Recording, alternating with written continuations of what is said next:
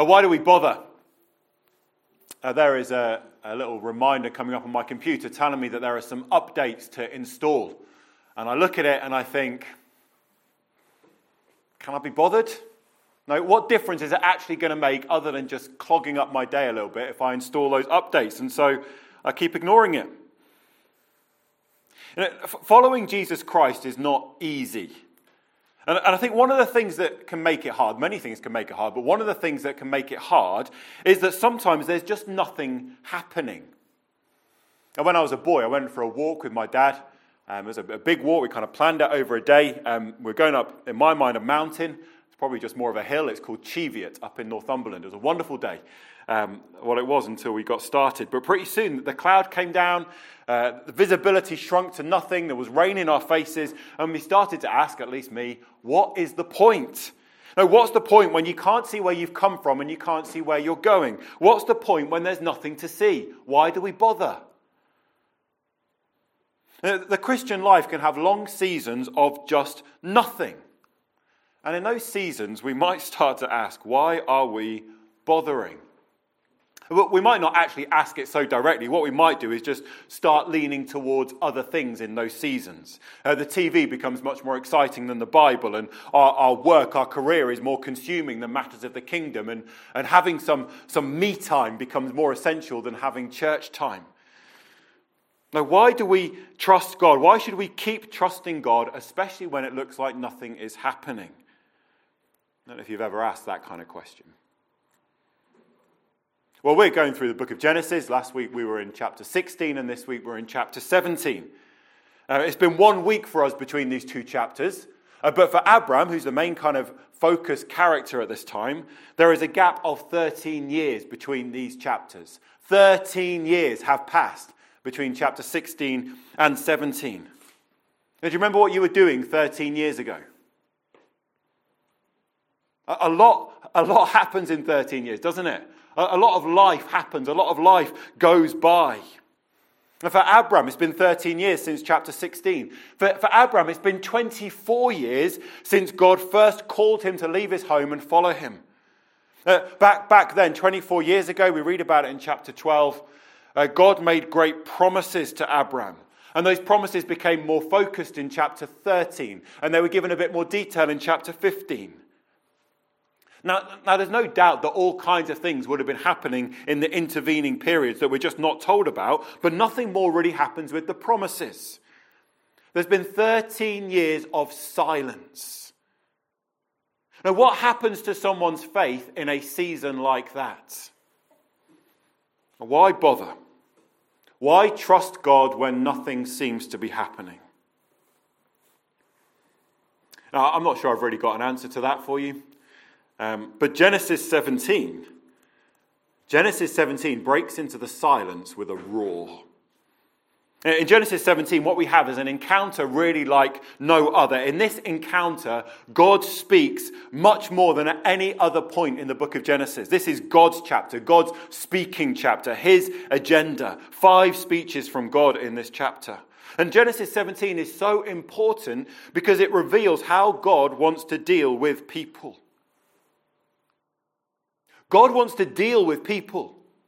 That's amazing. That's really amazing, despite what your faces say. It is amazing.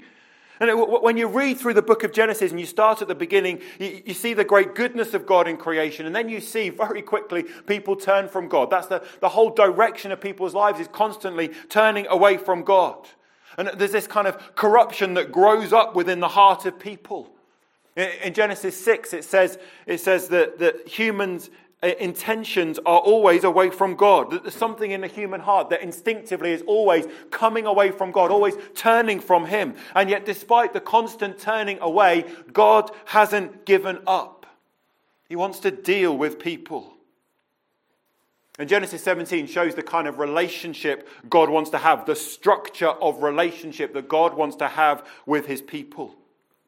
And the structure set up here is the same one that goes through the whole of the rest of the Bible.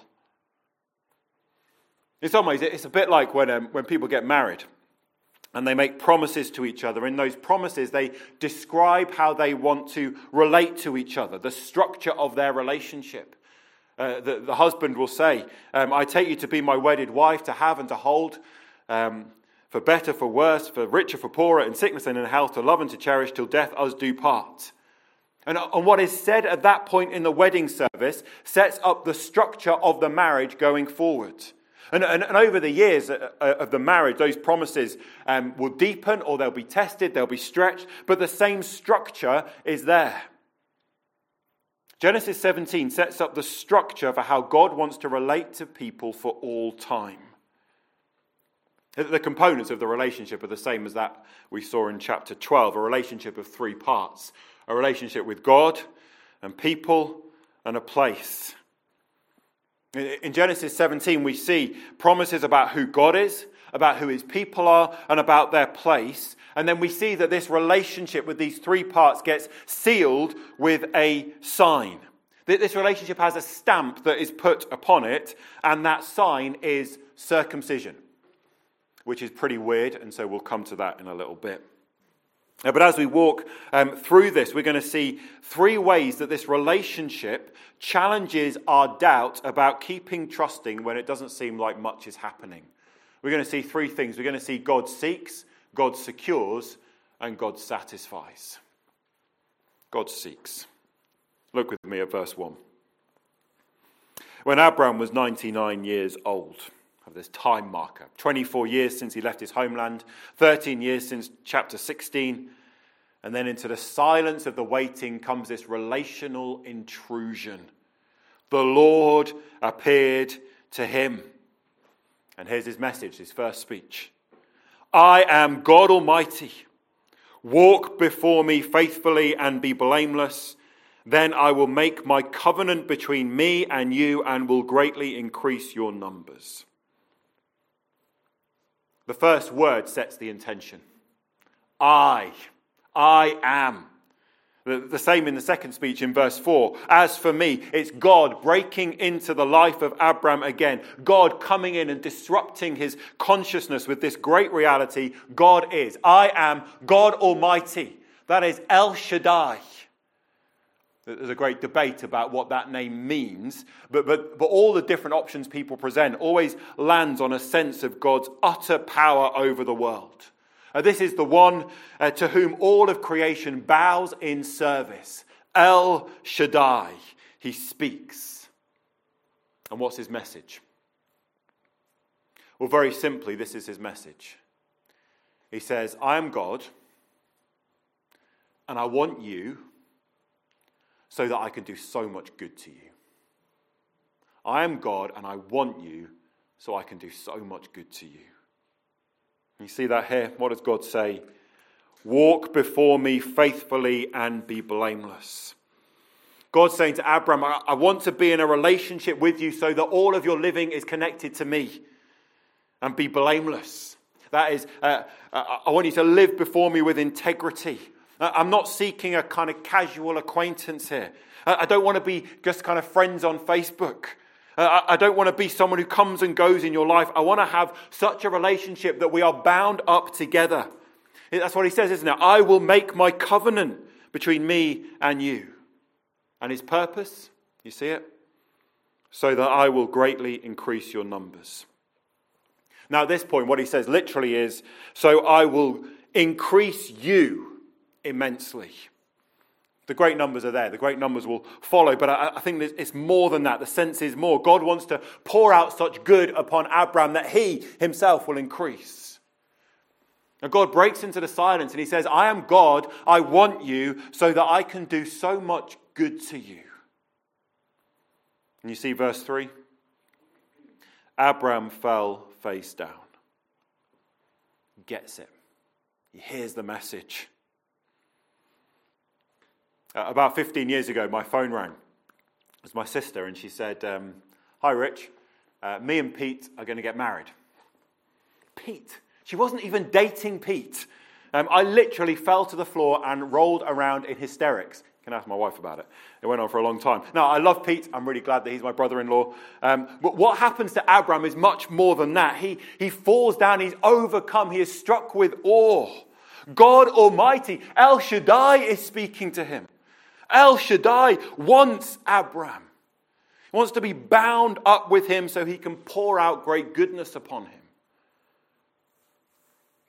God then speaks a second time, verses 4 to 8, expanding the promises he made in chapter 12. Back in 12, he said to Abram, I will make you into a great nation. Now in chapter 17, he says, You will be the father of many nations. I will make nations of you, kings will come from you.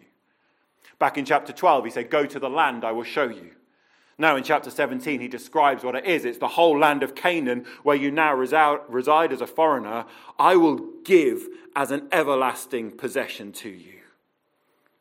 God's not giving gifts so he can get rid of Abram.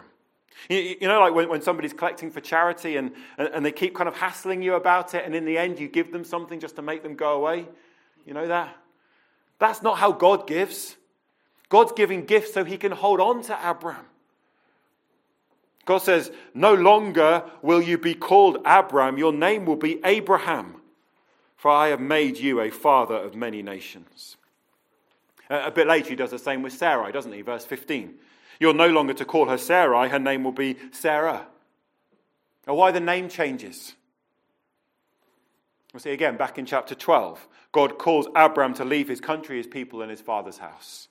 And God promises that the things that Abraham is to leave, God himself will supply. He'll replace all of those things. God, God said, Leave your land, I'm going to give you a land. Leave your people, I will make you into a great nation. Leave all of your security and your protection, and I will be your security and your protection. And so in chapter 17, God names Abraham. It's the act of a father to a child. A renaming is just another way of God claiming Abraham and Sarai as his own children. He wants to bring them under his permanent care and protection. Because God's announcement is, I am God and I want you so that I can pour out so much good upon you. And Abraham's bowled over by it. Now, why trust God? Why should you keep trusting God? Well, you know, God seeks you. You see that here?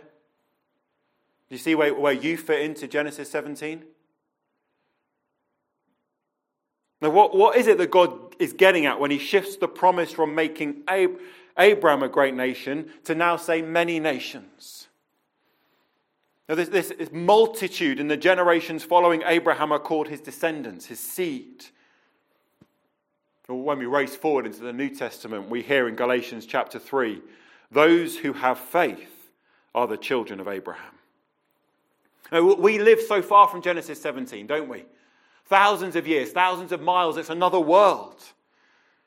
But this ancient episode speaks about all who will believe. It speaks about all who trust the God of Abraham with the faith of Abraham. See, these, these promises that El Shaddai is making to Abraham are promises that include his descendants. God says, I will establish my covenant as an everlasting covenant between me and you, between God and, and Abraham, but also, and your descendants after you.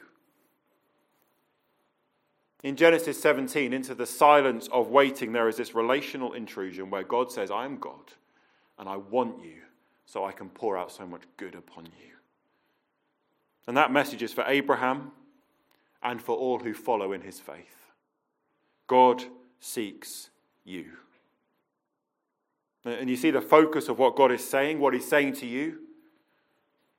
There's this promise about the land of Canaan that there's going to be this place where life with God can be lived out. And, and as you read on through Scripture, you see the promise of the land grows and grows and grows. And we haven't got time to trace that today, but we can see the focus of the message in Genesis 17 is not so much the stuff, but it's this. Verse 7. God says, I will establish my covenant between me and you and your descendants after you to be your God and the God of your descendants. It says it again in verse 9. I will be their God. That's the message, isn't it? I am God and I want you. I want to be your God. I want to claim you as my own. I want to have you in my care so I can pour out goodness on you. Abraham heard that and he fell on his face. And when we hear it today, what do we do? What's your response to that? Genesis 17, God is establishing a relationship three ways that this relationship challenges our doubts about keeping on trusting when it looks like nothing happening, nothing's happening. And the first thing is that God seeks you. The second thing, God secures. You ever forget if you lock the door? Uh, I went to a car park this week and I parked the car and I walked maybe about 50 meters away and suddenly thought, have I locked the door?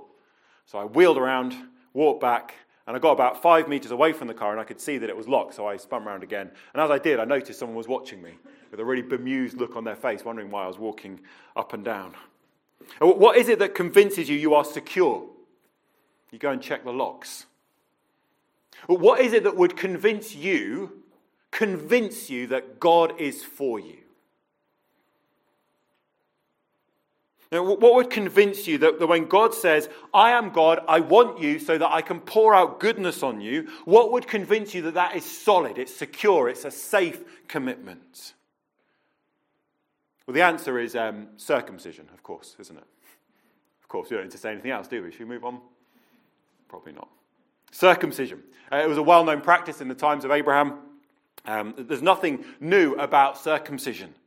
But what happens here is that God takes this common thing and he says, I want to invest it with a deep significance. He says, I want circumcision to be the sign of my covenant with you. All the males are to be circumcised on the eighth day, regardless of their class, regardless of their status, regardless of their race. It's a sign applied to every male connected to Abraham, and there are no exceptions. Not just those physically descended from Abraham. But what's happening here is, is foreshadowing what we've already seen in the New Testament. That Abraham's descendants are those who share the faith of Abraham. Abraham's descendants are a multiracial covenant community defined by faith. That's foreshadowed here. What the sign means, though, is participation. It's a badge of belonging. Why is it this badge? We'll look at verse 14. Any uncircumcised male who has not been circumcised in the flesh will be cut off from his people. He has broken my covenant. Clear message. Those who are not cut will be cut off. Let's rewind a bit. Right, right back to the very beginning.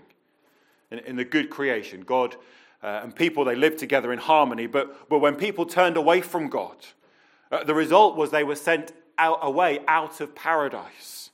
And, and, do you remember what happened in Genesis 3? What it was that stood in the, in the way back to God? What blocked the way? And Genesis 3 tells about a flaming sword passing back and forth to guard the way to life. Right back in the beginning, Adam and Eve were cut off by the sword of life. They were cut off from relationship with God because of their sin. And then, as you read on, you see that the heart of God amazingly yearns towards the heart of man. You see, as you read on, that God seeks humanity when we are so far from Him. God keeps declaring, I am God, I want you, so that I can pour out my goodness on you. So when we get to Genesis 17, we're finding a completion of what began in chapter 15, and we saw it a few weeks ago. In chapter 15, uh, Abraham says to God, How, how can I know that you're going to do good to me? How, how can I know it, God? And, the Lord says, Bring me a heifer and a goat and a ram, each three years old, and a dove and a young pigeon. And, and Abraham brought these animals and then cut them in half and arranged the pieces. Because that was how agreements were made in the ancient world. And uh, the, these animals would be cut up, and the parties to the agreement would walk between the carcasses.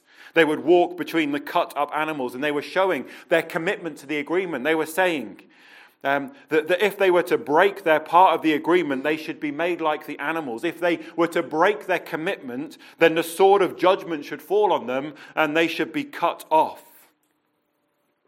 And then in Genesis chapter 15, the Lord Himself passes through the cut up pieces. The Lord Himself walks through that valley of death and He walked it alone. And the message was so clear the covenant depends on God. God alone. God alone is personally undertaking everything needed to ensure the promises forever and ever. And then in Genesis 17, circumcision is given as the sign of the covenant, uh, a sign which is a cutting off sign. It's a sign that remembers that sin cuts us off from the paradise of God. It's sin that separates us from the goodness of God. And it's a sign that reminds us of what happened in Genesis 15. You see, when, when sin calls for people to be cut off from God and his goodness, Genesis 15 stands up and says, But the Lord walked between the cut up animals. The Lord alone has walked through the valley of death. Now, this sign is a stamp of security. It's a sign that confirms that this relationship rests upon the personal commitment of the Lord to undertake everything necessary, even the punishment of failure on himself. It's a sign that says everything we lack, he will supply. Now, when our sin demands that uh, we're separated from God's goodness, it's God in his goodness that draws the penalty of our sin onto himself. Back in Genesis 15, it's where, it's where God commits to walk all the way the road to Golgotha. And when the Lord passes through those carcasses alone, he is binding himself inevitably to what would happen at Bethlehem and then at Calvary. And that was when the Lord Jesus Christ went to the cross to take on himself the sword of divine judgment. And on the cross, he was cut off. On the cross, he cried out, my God, my God, why have you forsaken me? He was cut off from life as he gave himself. He was cut off because he carried all of our sins on himself and he did it to ensure that we would be safe with God forever. He was cut off so that we would never be forsaken. He was cut away so that we would never be left alone. His circumcision is the sign of God's covenant. And we don't have this sign anymore because what it anticipated has happened. The cutting off of Christ has happened. Uh, what the sign was looking forward to, the anticipation of the cross, has been done. And Jesus says, It is finished. So, do you see what the sign says to you? Uh, what is it that would convince you? That when God says, I am God, I want you so I can pour out my goodness on you. What would convince you that that is solid and it's safe and you can depend upon it? Well, the sign is given to promise participation in the benefits of Genesis 15.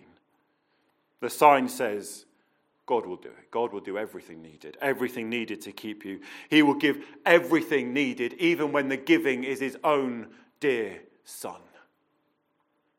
Now, what would convince you that God is for you? See, from Genesis 17 on, the descendants of Abraham were to look to the sign of circumcision. But since the cross of Jesus, the descendants of Abraham who share the faith of Abraham, we look to the cross. And we look to the cross and we say, What more could God have done? What more could God have given? No, when we look at the cross, we say, since God is for us, who can be against us?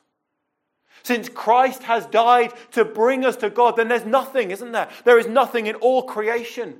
And there is nothing at all. There's not, not death, nor life, nor angels, nor demons, nor height, nor depth, nor the present, nor the future. There is nothing, nothing in all creation that can possibly separate us from the love of God in Christ Jesus our Lord.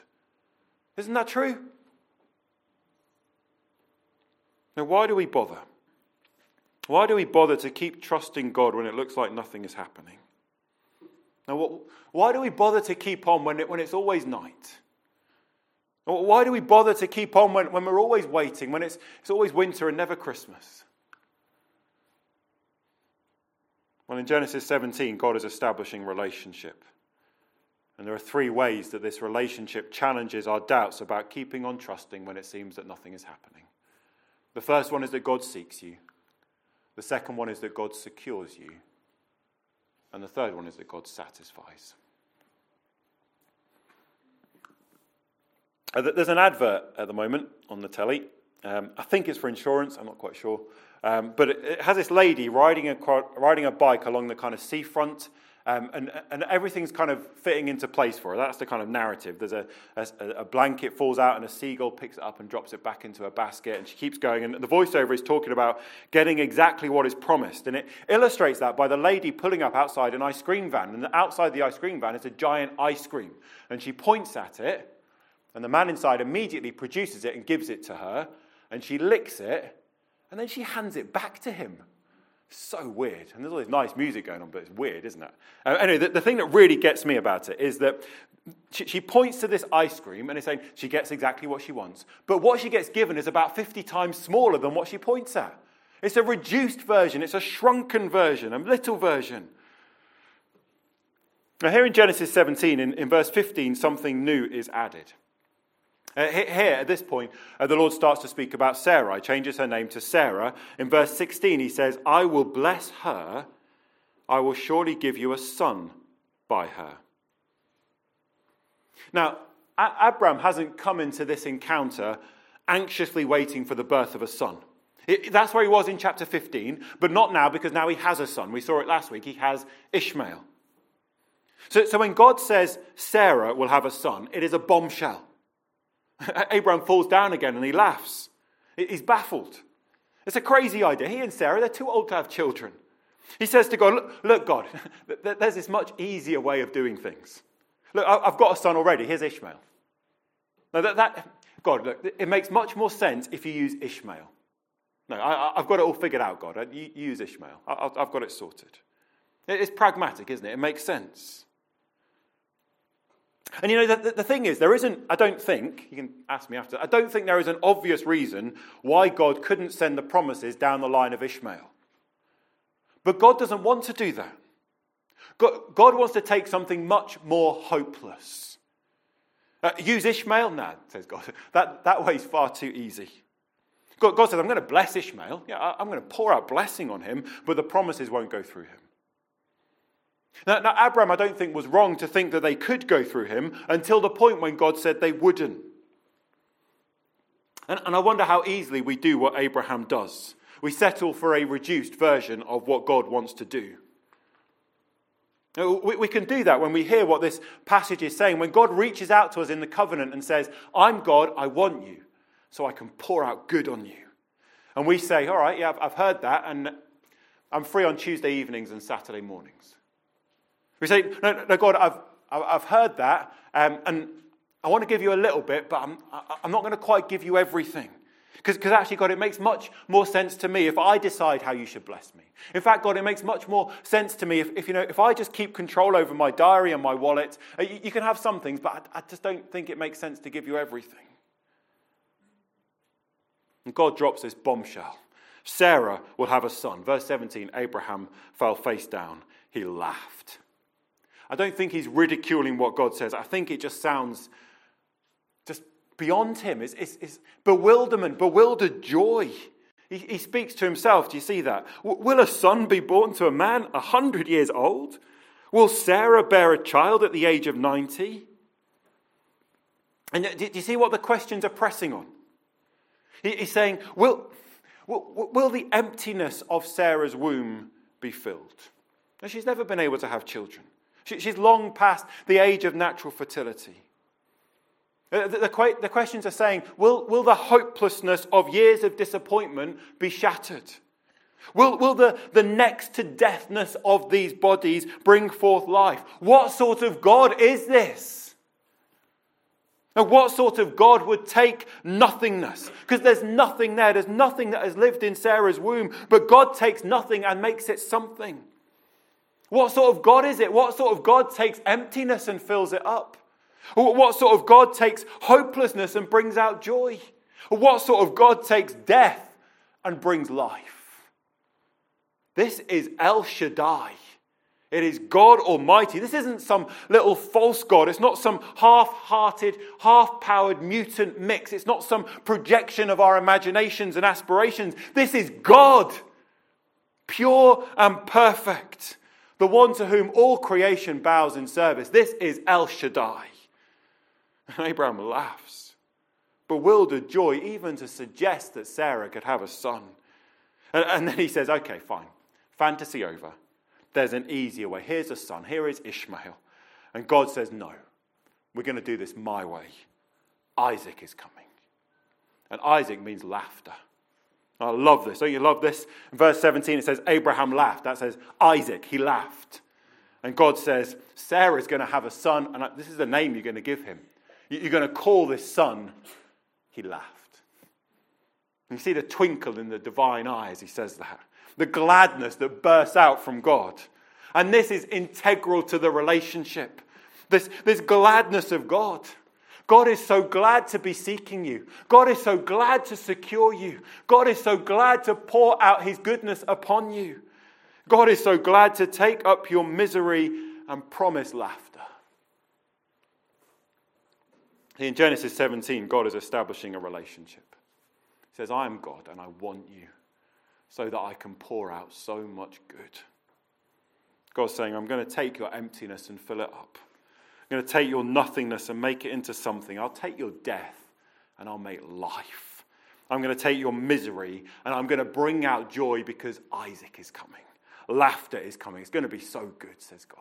It's going to be so, so good. And, and then God says, and don't worry about the cost of it because I've already picked up the tab for this. I've secured your place because I, I, did it with my blood when I took on your flesh to live among you and to die for you. And now I'm risen for you and I'm calling you, calling you to come. Now, why trust God? Why keep trusting God when it looks like nothing's happening? Now, will you keep trusting God? Will you hear how he calls you into this relationship? How he says to you, even this morning, I am God and I want you so that I can pour out so much good. You could turn away from that, of course, close your hearts, settle for something else, fade into the nothingness. You could do that. Or you could press on and press in you see what Abraham does in verse 23. On that very day, he does what God tells him to do obedience. That's it, isn't it? How do we press on and press in? We listen and we obey. Are you up for that? For doing what, what God tells you, accepting his friend request, and pressing on and pressing in. The Lord Jesus said this he said, You believe in God, believe also in me. My Father's house has many rooms. If that were not so, would I have told you that I am going there to prepare a place for you? And if I go and prepare a place for you, I will come back and take you to be with me, that you also may be where I am. See, it's Jesus who says, I am God, and I want you. I want you to be with me where I am.